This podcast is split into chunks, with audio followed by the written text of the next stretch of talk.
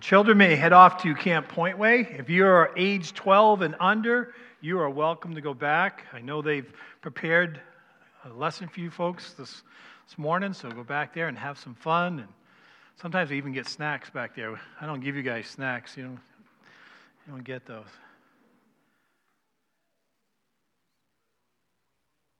My resolution for 2021, yeah.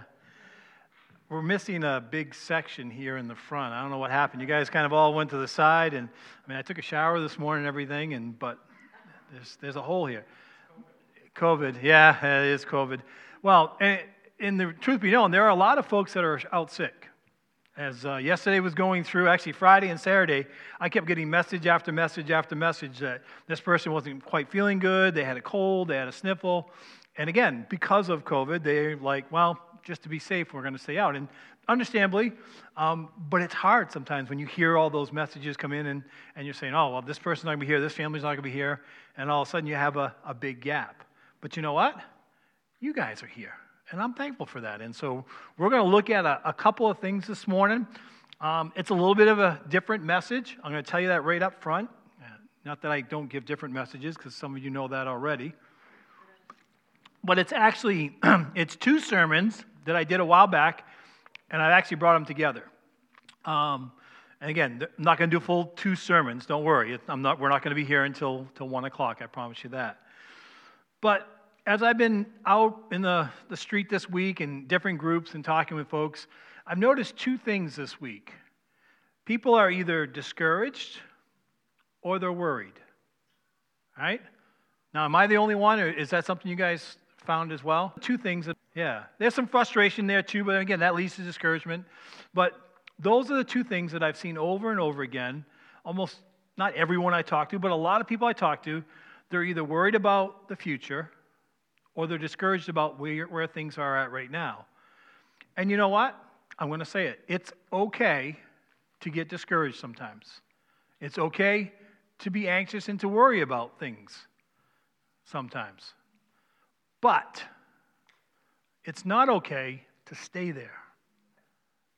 That's the key. One of the things that concerns me is I hear people call and say, Hey, I've got this wrong with me, right? You know, I'm discouraged right now. So you have to accept me. All right, I can accept you there, but I don't want you to stay there. And see, that's the difference is it's one thing to accept someone that they're struggling at that moment or they're, they're worried about something, but it's not okay to stay there. And there's some many great lessons that we have in the Bible. There are many great people that God's used that got discouraged or that they worried. But every time, every time that I found in Scripture, maybe there's an exception somewhere I don't know about, God didn't leave them there. He encouraged them to move out of that. He gave them instruction. And so we're going to look at that a little bit this morning. And again, I say it's a different sermon in many ways because we're going to start in the Old Testament, we're going to end up in the New.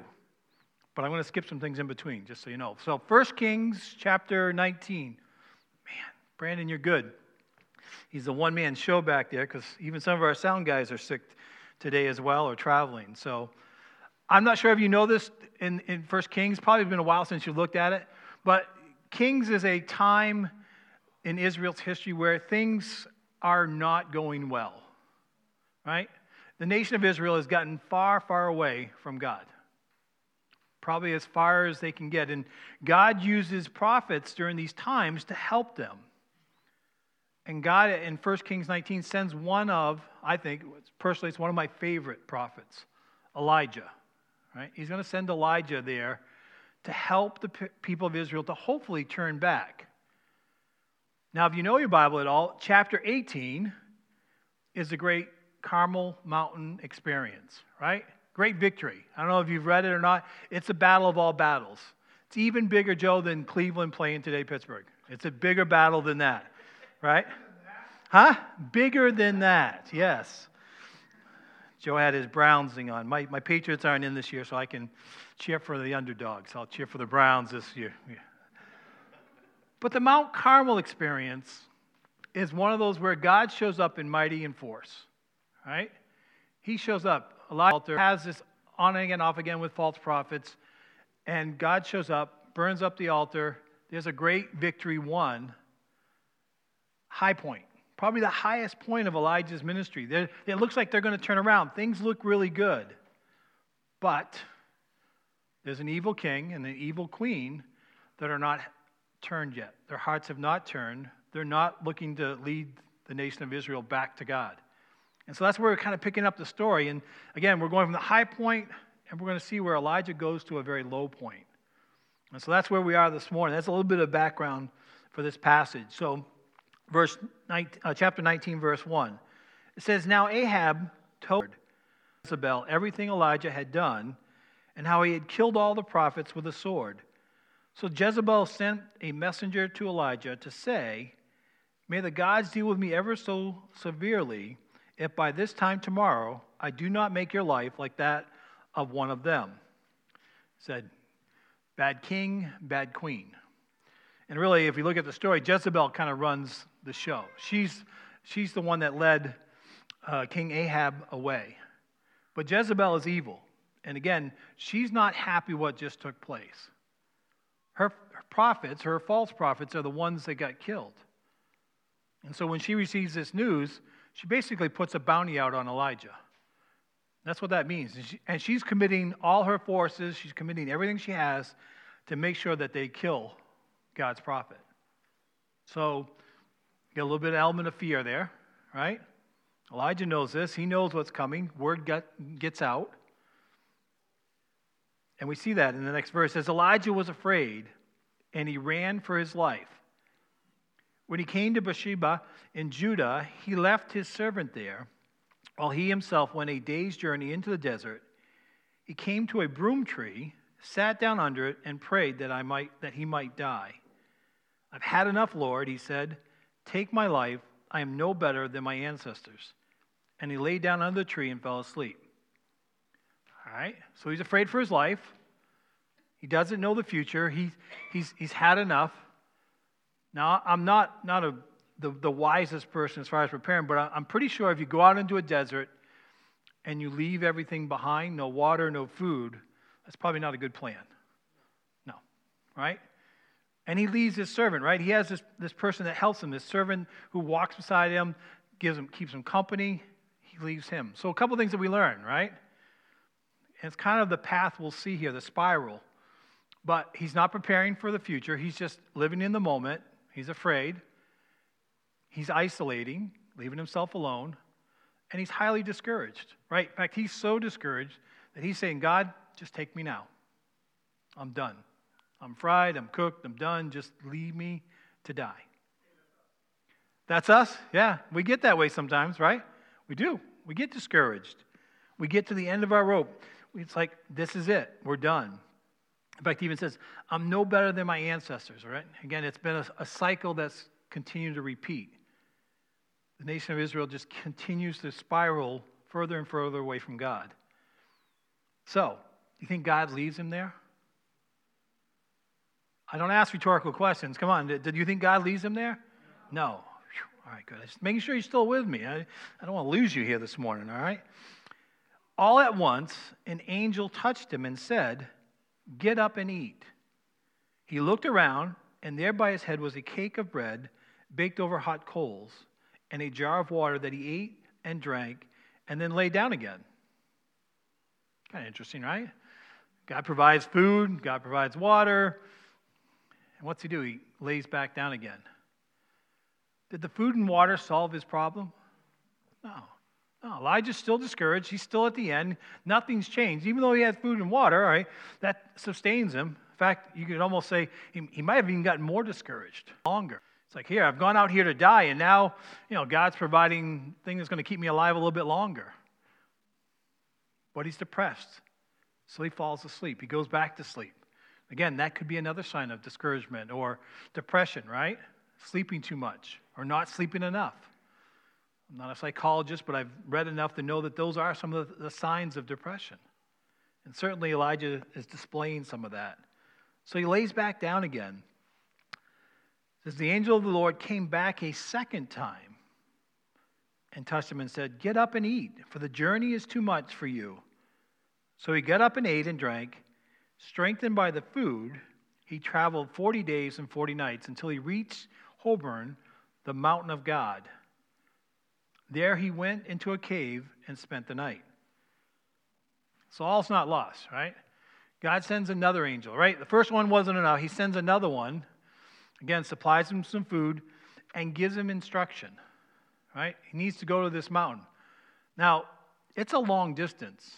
This is a pretty good trip. This is not just a, a, a short walk to the, to the other side of the, the tree. It's, it's a long ways away to this mountain.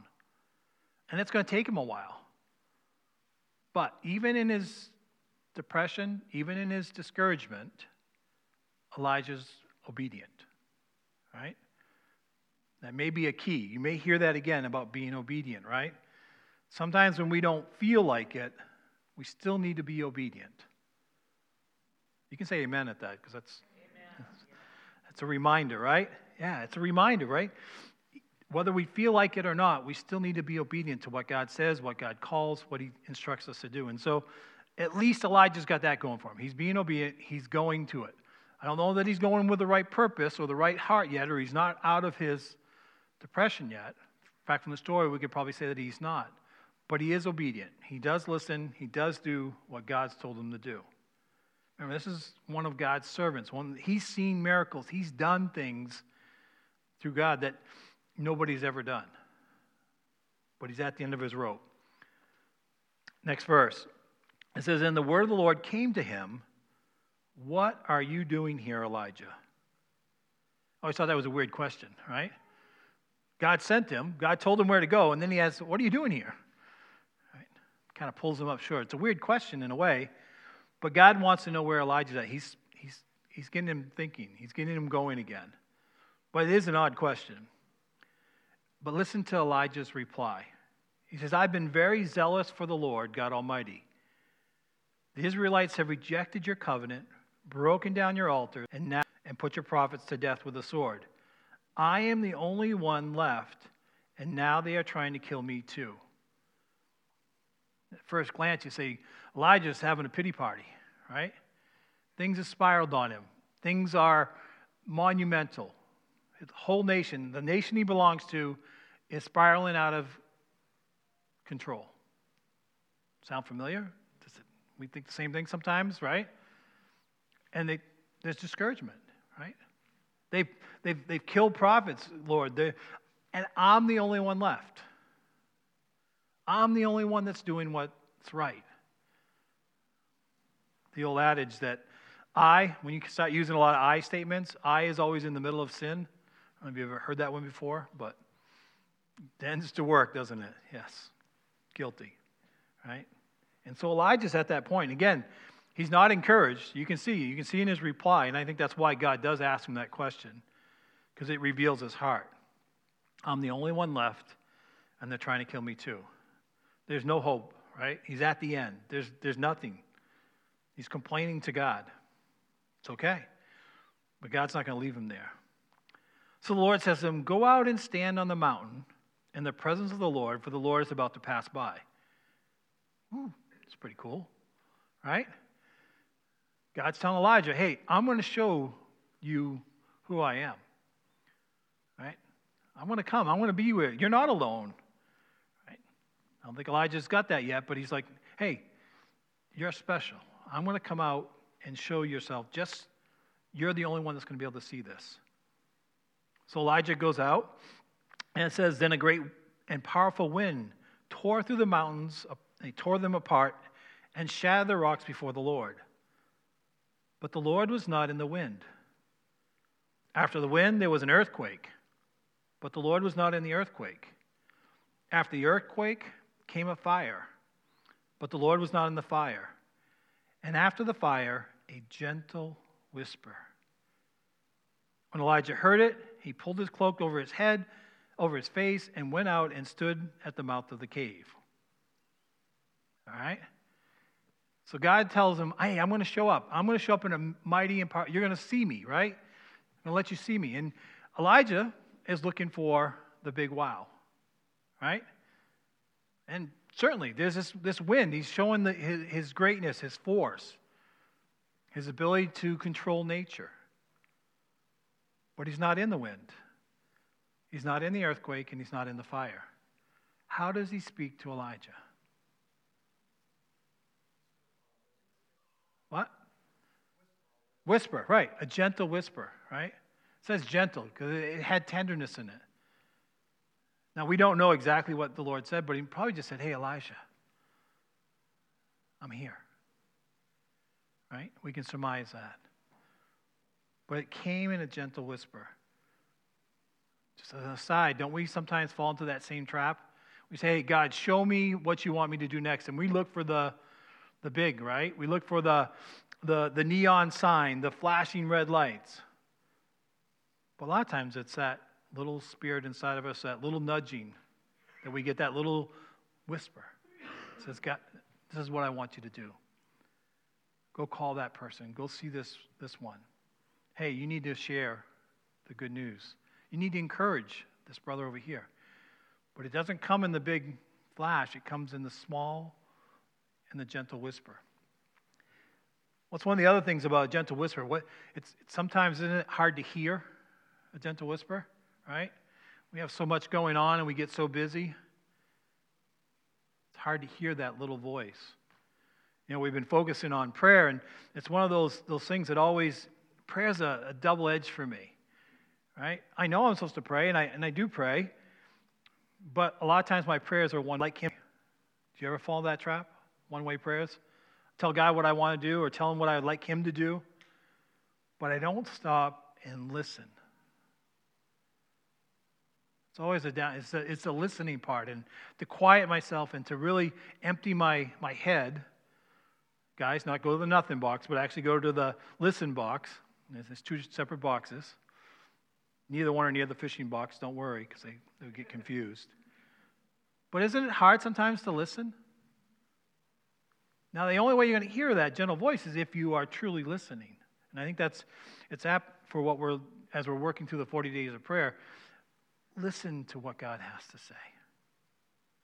And it may take a little more time. You say, Well, I, have got five minutes to pray. I'm doing my devotional. You know, I, I'll commit five minutes. Well, I would challenge you maybe take two and a half minutes to pray and take the other two and a half just to listen. Just to sit still and be quiet and listen. Take me up on it. It's actually pretty hard to do. It really is. I, I've challenged myself many times, and it is hard to take the same amount of time that you pray and to take the same amount of time to listen and keep your head on straight and to be able to actually hear. But it's some of the sweetest times that you can have in prayer. And God will use that. He will bless that. He will speak to you quite often in those few minutes if you're listening.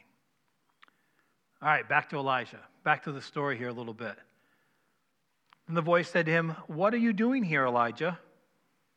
Sounds familiar, right? I think I heard that somewhere before. It's asking the same question. Notice his reply here. It says, He replied, I've been very zealous for the Lord God Almighty. The Israelites have rejected your covenant, broken down your altars, and put your prophets to death with the sword.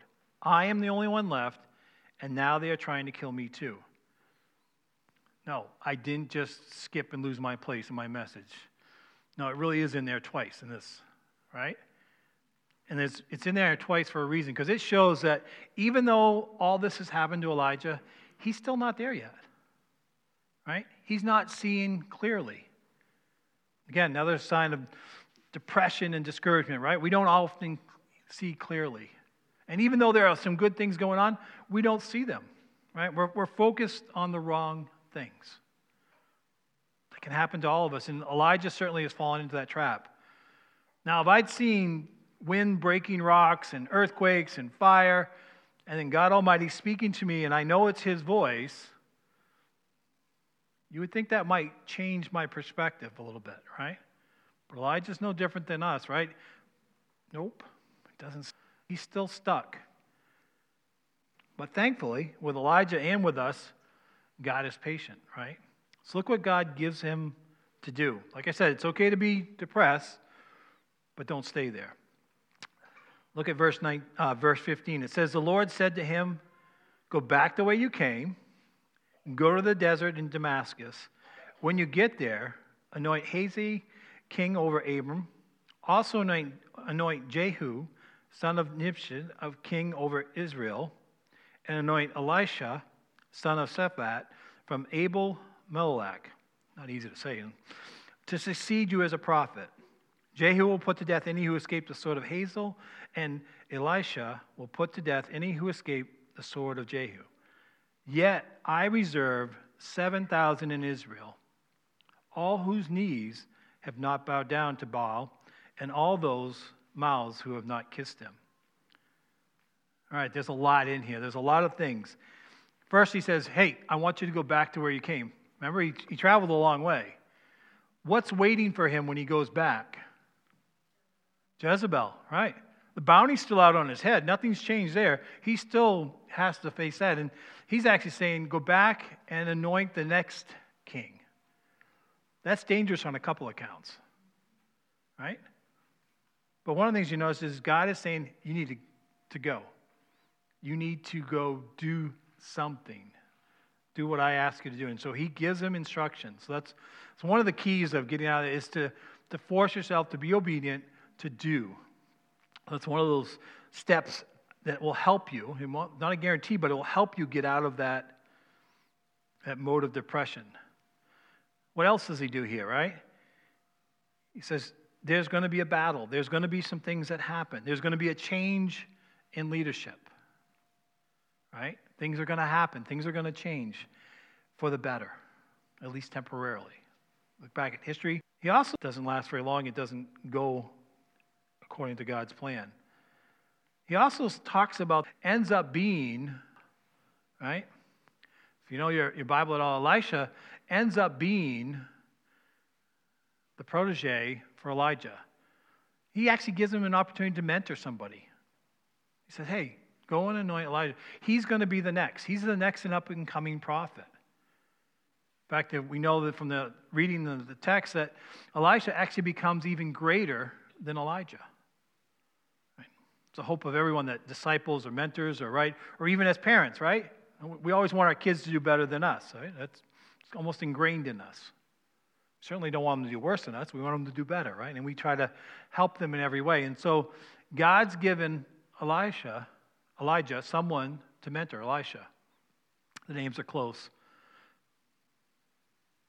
But wasn't Elijah said he said he was alone, right? He was the only one.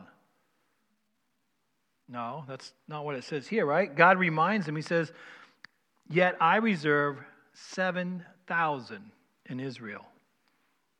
That's a pretty good ministry, wouldn't you say? 7,000 people?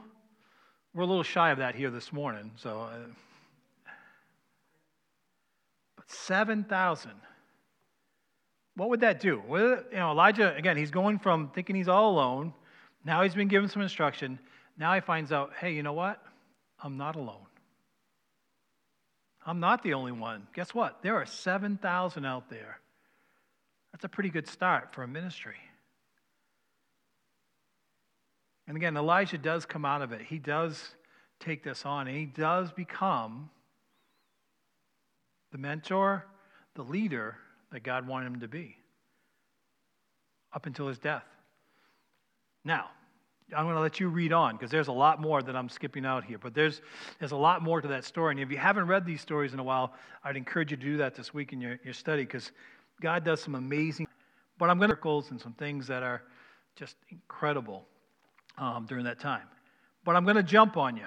We're going to jump all the way over to Philippians. Philippians chapter 4. You say, Charlie, why in the world are you jumping that far out in advance? Because I want to address the other aspect of this. And the two are related in some ways, but again, the worry part. I'm worried about, right? Piece of advice. If someone tells you, I'm worried about something, don't just tell them, don't worry. Been there, done that. It doesn't help, right? That's not helpful. There are other things that we can do to help that person that's worrying or being anxious. The NIV uses anxious, but it's really the same word sometimes, even as Christians, we tend to, to dress it up. We don't, you know, I've heard all the, the terms, right? Oh, I'm concerned. I'm not worried, I'm concerned. Or, you know, I'm anxious, I'm, I'm keyed up. No, that's, it, it's the same root, it's, it's worry. And so Paul writes to this church in Philippians, and he's giving them instruction, even at this point. And, and Paul suffered from discouragement, and I'm sure he even had some worries. Like I said, it's okay.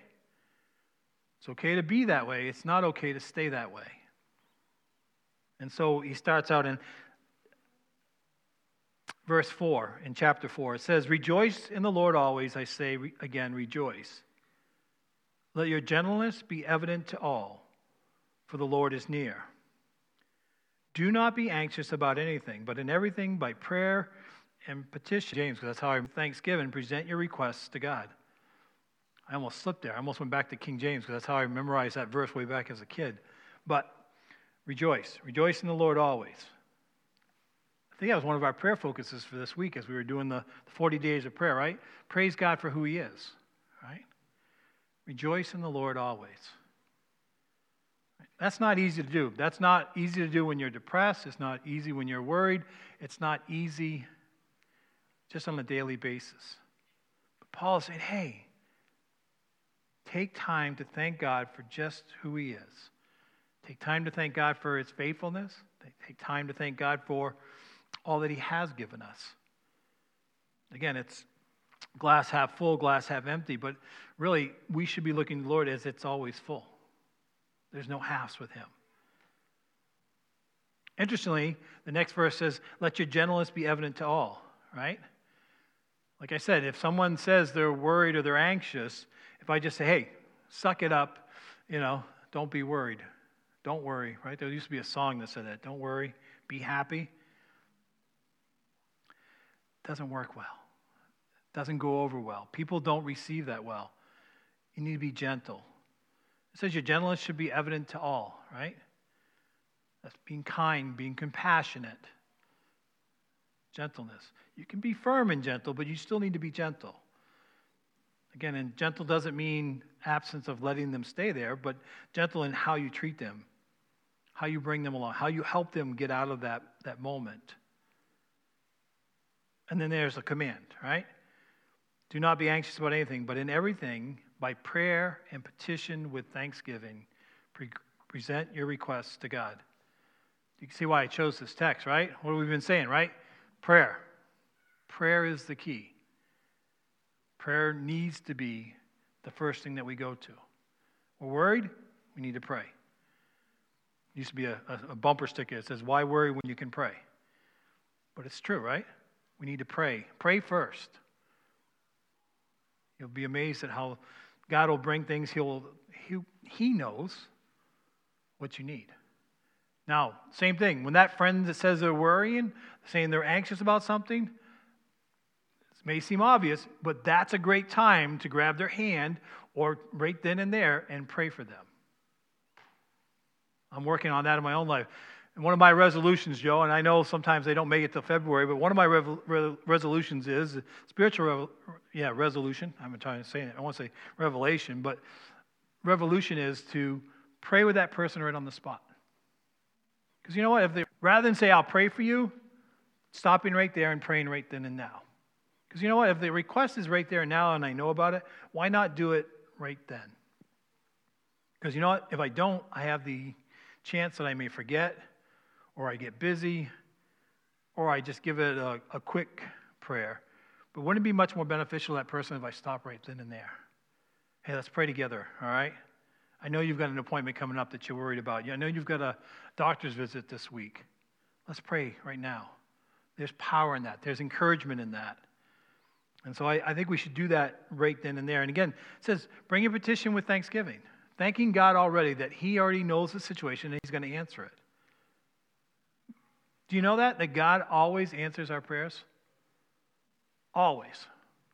He answers them in three ways. Rick Warren used to say four, but I'm not, not big on the fourth one, but three ways yes, no, and wait. Right? I'm a kind of a short guy. I like yes and no. Yes and no are pretty good. Wait, wait's a hard one. Be patient and wait. Wait on that answer. That, that's tough for me. I, I like yes and no answers. I can even deal with it. Even if it's a no I don't want, no is easy. But wait, that's a struggle. But that's sometimes God's answer. Is um, Rick Warren. I, am picking on Rick Warren this morning. Rick Warren's fourth one is, I can't believe you're asking me. You know, that's what God says. I can't believe you're even asking me that. But I don't think it's It's really because God knows us. He knows we ask for stupid things sometimes. But ask with thanksgiving. Present your request. Ask with the anticipation that God's going to answer it, and God's going to answer it for our best. Even if it's a no, even if it's yes, even if it's a wait. The timing's not right. And there's more. Paul gives us more in this. He says, And the peace of God, which transcends all understanding, will guard your hearts and your minds in Christ Jesus. Again, one of those verses I've got underlined, highlighted, because I need that second part of it, right? I can do the prayer and the petition. I might, might get that far, and I even mean thanking for God how He's going to answer it, but I don't have peace yet. And Paul puts it in there as it's from God's word that it's a guarantee. There's going to be a peace that comes over you, peace that's not easily understood. Man, it's one of the greatest things that we have as believers in our testimony is, is how we live at peace in the midst of calamity. Right? I, have been asked that question probably more than I've other questions like, Pastor, how, how are you staying so calm with all this going around? Right? Again, higher purpose, higher mission, God is in control and, and, and resting in that. But God will give you that peace. He will allow you to have that peace in your heart you can, you can weather the storm. You can handle what's going around you. You can walk through that with confidence. God's got a bigger plan here. And so that peace that passes all understanding is what we need. Then he throws an add on here. But again, it's a, it's a help as you're coming out of that. Again, he, Paul's looking at the progression here and he's saying, all right, here's how we're working our way out of that. And so after I've done those things, I've prayed and I've gotten peace, I've those things away. He's saying, now, brothers, whatever is true, whatever is noble, whatever is right, whatever is pure, whatever is lovely, whatever is admirable, if anything is excellent or praiseworthy, think about such things. All right? So he's saying, all right, you've prayed, you've got peace. Now, think about those things that are solid. Think about those things that are true. Think about those things that are right. Right? Because sometimes our heart can be in the right place, but our head's not there yet. My mouth, quite often our heads lag behind, all right? And behind our head is our mouth. Our, my mouth, I know, was always running behind sometimes. Sometimes it runs ahead, and that's another whole problem. But he's saying, think about these things. Think about these things that are good. Again, it's not a, a mind switch, but it's a, we need those reminders. Right? God's been faithful all along. Elijah needed that reminder that he wasn't alone. Right? There were 7,000. God also reminded him, hey, I'm not done with you yet. I've got work for you to do. I need you to help this young man become a prophet. I also need you to anoint these kings because I've got a plan that's coming up ahead. And Paul's saying the same thing. I've got things left here. And so you need to get your heart and your mind in sync. And so we need to think on these things. Then lastly, I always think Paul was being kind of proud here, but he's not. It says, Whatever you've learned or received or heard from me, put them into practice, and the God of peace will be with you. That's not what Paul's saying. He's saying, hey, if you see something good, you see someone else doing the right thing, put it into practice. Sometimes I need to be challenged, right? I, I need someone else to kind of kick me a little bit, to, to move me forward. I, I won't do it on my own. I think, ah, I've got this down, right? I'm, I'm reading through the Bible or I'm studying, I'm doing a certain amount, but I need someone to push me a little bit.